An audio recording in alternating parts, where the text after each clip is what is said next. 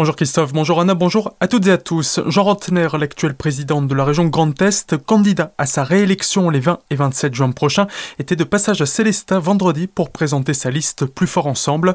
54 ans, médecin de profession, il dit être l'homme de la situation pour faire face aux enjeux de la crise actuelle. On l'écoute. Moi je veux faire du Grand Est le quartier général du retour à la vie normale et, de la relance. Donc là je suis à Célestat. Ce matin j'étais au Cuisine Schmitt euh, parce que là, une vision euh, que je partage de l'entreprise et de l'industrie, une responsabilité sociale et environnementale extrêmement forte. Ça fait partie de la reprise, d'avoir euh, ce développement durable chevillé au corps, y compris dans l'industrie. J'étais au centre de vaccination, parce que là aussi, la vaccination, c'est la condition pour reprendre une activité normale. Et à présent, euh, à travers une visite chez les commerçants du centre de Célestas, cette reprise pour la semaine prochaine, en termes de terrasse, en termes de reprise de l'activité économique. C'est important aussi de venir écouter, de voir euh, quelles sont les difficultés. Et vous savez, ma stratégie, elle est simple. Il faut euh, tendre la main, il faut sécuriser, il faut reprendre confiance. Moi, je fais de la politique pour faire des choses, pas contre les autres, mais pour construire, pour bâtir. Des propos recueillis par Franck Kiel. Le territoire de Célestat et du centre Alsace est représenté par l'actuel conseiller régional, maire de Markolsheim et président de la communauté de communes du RID de Markolsheim, Frédéric Flickersdorfer, le maire de Chervillers et président de la Comcom de Célestat, Olivier Solaire et l'adjointe au maire de Célestat, Nadège Hornbeck.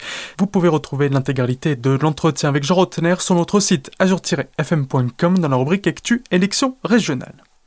À Utenheim, un restaurant détruit par les flammes à quelques jours de sa réouverture. Il n'était même pas 6 heures hier quand les pompiers ont été appelés alors que des flammes sortaient du restaurant Le Pastoral. Au rez-de-chaussée, le feu a détruit la salle de restauration et touché les cloisons ainsi que le plancher. Dans les étages où l'incendie s'est propagé, un homme de 60 ans a réussi à sortir seul avant d'être pris en charge mais sans être envoyé à l'hôpital. Les caisses ayant disparu, la piste criminelle est privilégiée par les gendarmes en charge de l'enquête. Grosse intervention également samedi matin à Lièvre pour les pompiers suite à une sortie de route sur la N59 pour éviter une voiture. Le chauffeur d'un poids lourd a donné un coup de volant avant de finir dans le fossé en bordure de champ. Ce dernier était indemne et la conductrice en face a été transportée à l'hôpital pour des examens. Pour relever le camion, une alternance de la circulation et une déviation a été mise en place jusqu'à 18 heures.